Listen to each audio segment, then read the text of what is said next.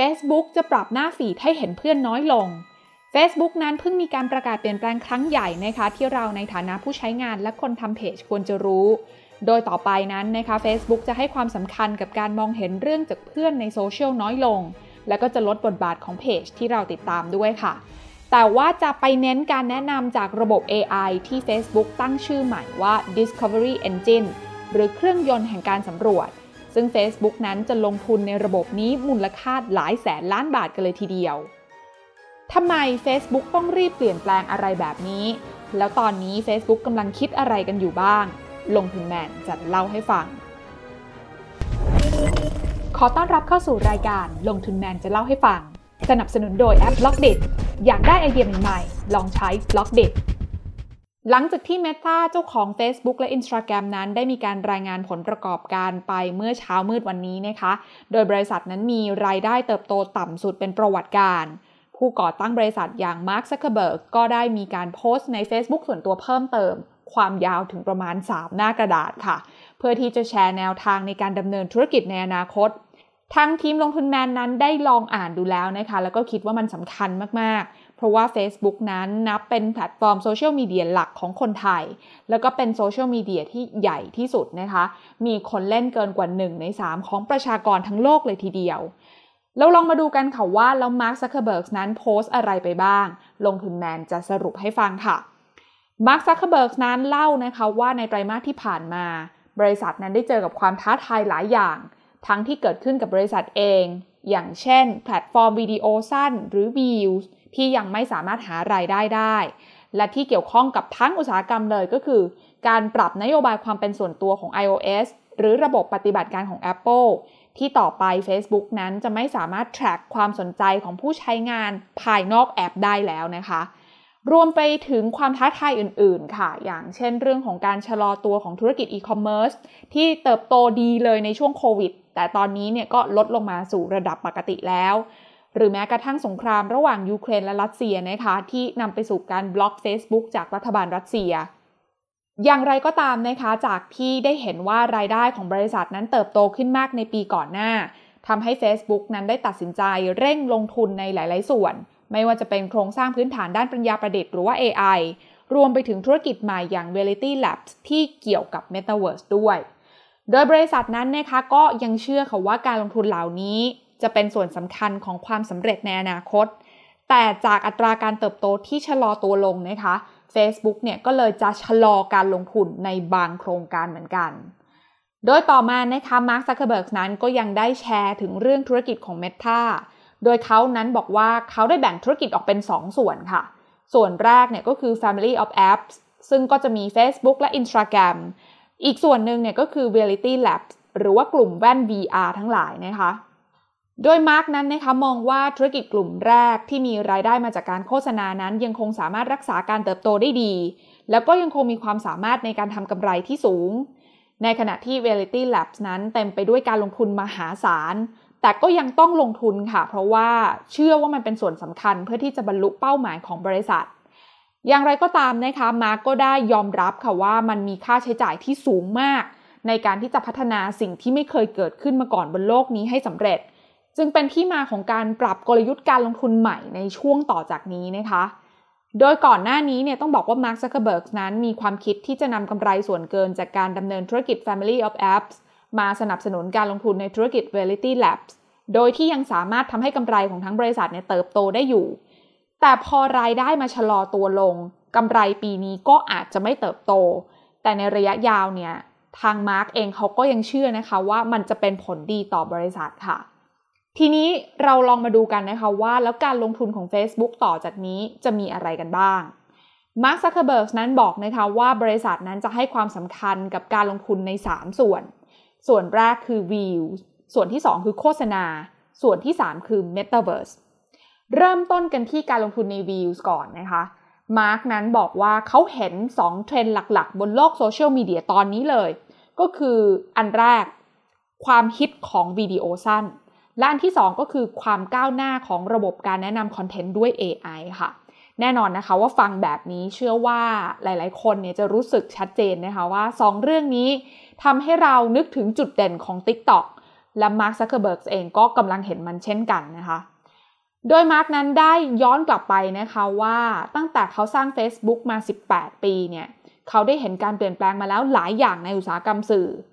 Facebook เนี่ยเริ่มจากการเป็นเว็บไซต์ที่มีแค่เพียงตัวอักษรและข้อความ หลังจากนั้นเนี่ยเราก็เริ่มใช้โทรศัพท์ที่มีกล้องกันใช่ไหมคะทำให้ user เนี่ยเริ่มนิยมใช้แอปบนมือถือมากขึ้น และในช่วงไม่กี่ปีมานี้ ด้วยความที่อินเทอร์เน็ตนั้นเร็วขึ้นมาก มาร์คซักเคอร์เบิร์กนั้นก็เลยมองว่าวิดีโอจะกลายเป็นช่องทางหลักที่เราจะเสพสื่อออนไลน์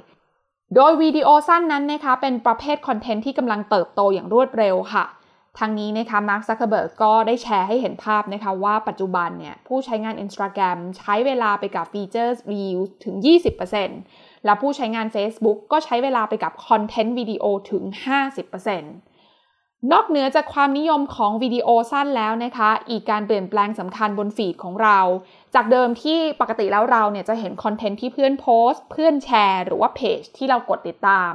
จะเปลี่ยนกลายมาเป็นการแนะนำจาก AI มากขึ้นค่ะ แม้ว่ามันจะไม่ได้เกี่ยวข้องอะไรกับเพื่อน หรือว่าผู้ที่เราติดตามเลยก็ตาม และแม้ว่าคอนเทนต์จากเพื่อนและเพจที่เราติดตามนั้นจะทำให้เรามีส่วนร่วม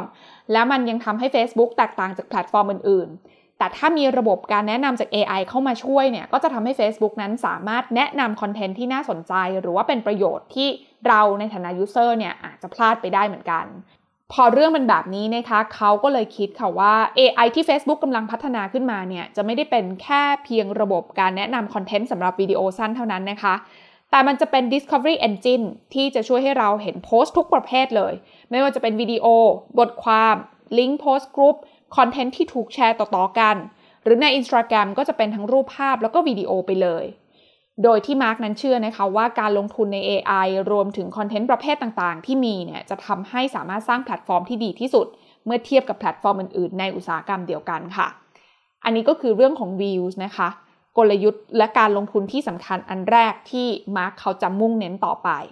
ทีนี้เรามาต่อกันที่สิ่งที่ 2 ค่ะ ที่มาร์คเขาบอกว่าจะเป็นการลงทุนสำคัญของ Meta เช่นกัน นั่นก็คือการลงทุนในระบบโฆษณา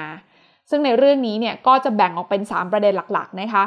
เริ่มจากตัววิดีโอสั้นหรือ Reels ที่ณวันนี้เนี่ยต้องบอกว่ายังเป็นตัวฉุดที่ทำให้รายได้ไม่เติบโตมากนัก เพราะว่าการหารายได้จากฟีเจอร์นี้ยังน้อยกว่า feed แล้วก็ Stories นะคะ แต่ว่ามาร์คซักเคอร์เบิร์กนั้นก็ยังเชื่อค่ะว่ามันจะมีทิศทางที่ดีขึ้นเรื่อยๆ โดยมาร์กเองนั้นเขาก็ได้ยกตัวอย่างนะคะย้อนกลับไปในปี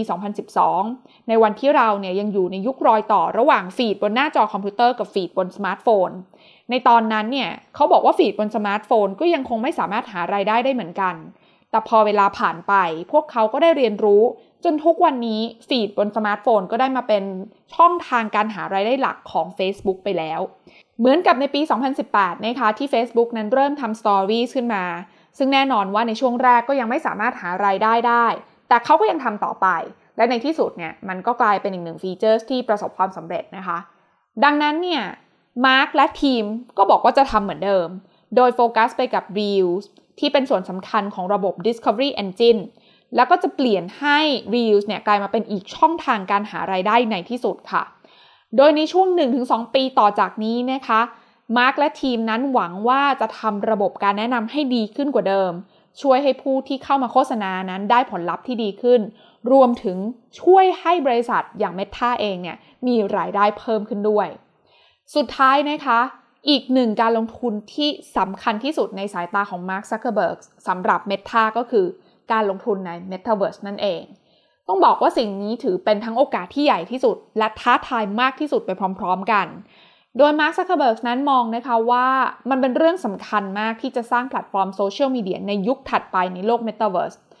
โดยของ Facebook เนี่ยมีการเปิดตัวออกมาแล้วนะคะ ชื่อว่า Horizon ที่แม้ว่ามันจะยังอยู่ในช่วงเริ่มต้น แต่ก็กำลังอยู่ระหว่างการสร้างการรับรู้เช่นกัน Facebook เองนั้นวางแผนที่จะเปิดตัว Horizon เวอร์ชันเว็บไซต์ในปีนี้นะคะ เพื่อที่จะให้เรานั้นเข้าไปสัมผัสประสบการณ์ โลก Metaverse จากหลายช่องทางได้มากขึ้น โดยไม่จำเป็นต้องใช้อุปกรณ์ใด ๆ แล้วก็มีแผนที่จะเปิดตัวในเวอร์ชันอื่นๆ เพิ่มเติมตามมาด้วย